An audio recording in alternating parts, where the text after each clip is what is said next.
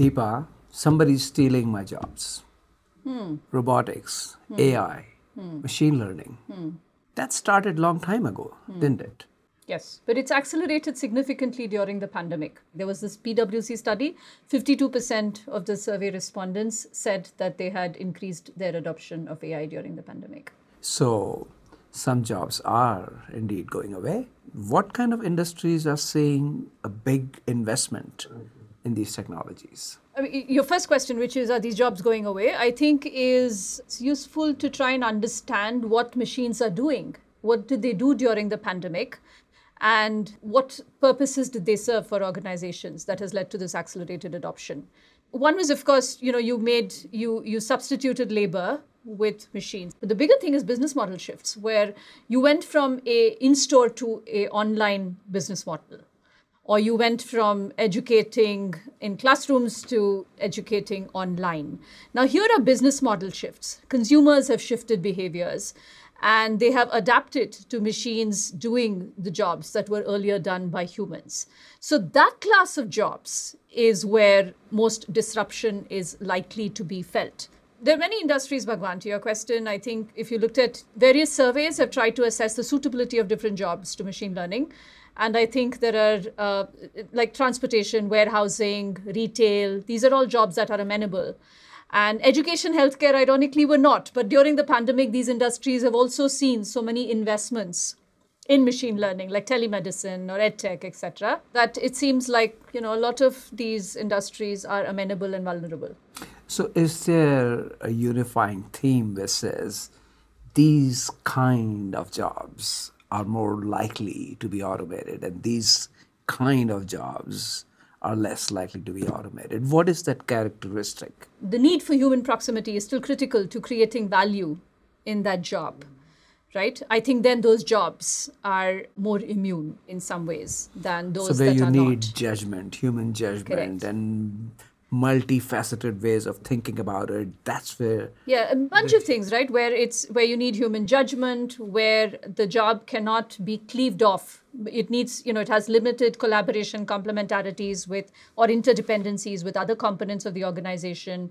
You need immediate response in terms of an action, reaction. So there are a bunch of those things that determine whether this can be cleaved off and, done by a machine, and if it's data-driven, vis-a-vis jobs that need judgment, human proximity, etc., to create value. So do you think there is a cleaner demarcation between blue-collar jobs versus white-collar jobs? I find that an incredibly interesting question, because I think in terms of the earlier waves of automation had that clear demarcation, which was, low-wage, routine, clerical work, automate, substitute, versus others don't. But machine learning is interesting because research by, there's Erik Brynjolfsson at MIT who's shown this, where different occupations have different components that are amenable to machine learning. Different work activities in each occupation, across occupations, across wage levels. He finds that, there are components of work that can be done by machines. Even your job and my job is not safe anymore, right? Yeah. Yes, absolutely. Okay. Absolutely. So therefore, I think then it's not so much about, we're not talking labor substitution, but reorganization of work, right? And not just, how can we reorganize work to work with machines more effectively? So if you were to give advice to people about how they should educate themselves... So I'm going to flip that at you and say, what do you think is going to be important for... I ask because I know we've chatted about this and, there was something very interesting that you said, in terms of not functional skills, not technical skills, but... But human skills, right. So human skills is where you think. So I think you have to be able to do several things and able to put the dots together. That's the kind of education you need. Yeah. But if it's something that's repetitive... can be done again and again, soon a robot or AI or ML will kill it. Correct. The ability, I think we're living in such dynamic environments that the ability to learn becomes very important. Learn to learn. That's very important. Yeah. Continual learning and resilience, right? These become key behavioral skills, which are important in the world tomorrow. Okay. Now, I want to bring one other point, which is important. How do you think this wave of automation and these new technologies is going to affect women versus men's participation in the workforce? It's a question I'd love to research. I think I want to research as well. In general, since there is some evidence that, since the 1980s, conditional on, being college educated, the probability of women going into cognitive jobs has increased significantly. The studies make the point that cognitive jobs require female-oriented skills, as they call it, like social skills. Oh, and therefore, women we are not good at it, huh? On average, Bhagwan. Okay, all right. There are clearly outliers and, variance around the average. But yes, on average. So therefore, women, the female-oriented skills make them more suited for the cognitive jobs. And if this is going to be, when we're talking about if work is going to get reorganized in a manner that demands more of those kinds of social skills, cognitive skills, judgment skills, etc. And it's likely that, women will benefit from this new wave of automation. So women... The hypothesis that remains to be tested. Working with machines are going to be a big threat to men? All evidence suggests that, the men are quite safe. Because if you look at, participation in the tech workforce, there are many other things that keep women out.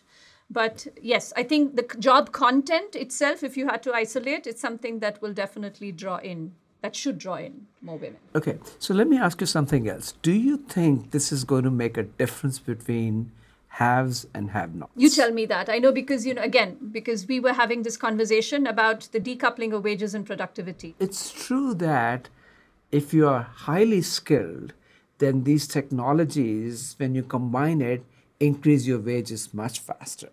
So even though wages at the lower level are also increasing, but they are increasing at a much smaller rate. Correct. So the wage discrepancy between haves and have-nots is increasing. Correct. But do you know what? I don't care about inequality. Oh my God. I care about the fact that people at the bottom are getting better. What do you care if this guy is making... What do I care if Bill Gates has billions of dollars? I care about whether I have affordable housing, healthcare or not. So. Yes, and it also brings into question the skilling, point that you made earlier, right? Which is we need more emphasis in that category of workers on skilling, retraining, retooling to enable them to go beyond the loss of, that occupation and adopt newer, higher wage earning occupations. So the bottom line, Deepa, it seems to be that to deal with the oncoming tsunami of automation, the best thing to do is to be resilient, be flexible. Yes, I think for organizations, the future is here and you need to make these investments, not just machines, but you have to be able to imagine new business models and new ways of work. Reimagine organizations. I think organizations have to reimagine business models and work. For workers, I think, again, the future is here. And never stop learning. Be resilient, like you said, Bhagwan. But the important thing, never stop learning. The ability to learn is going to be very critical in the decade to come. Okay. So not just learning, the ability to learn. Never stop learning. Yes. Thank you. Yes. Thank you.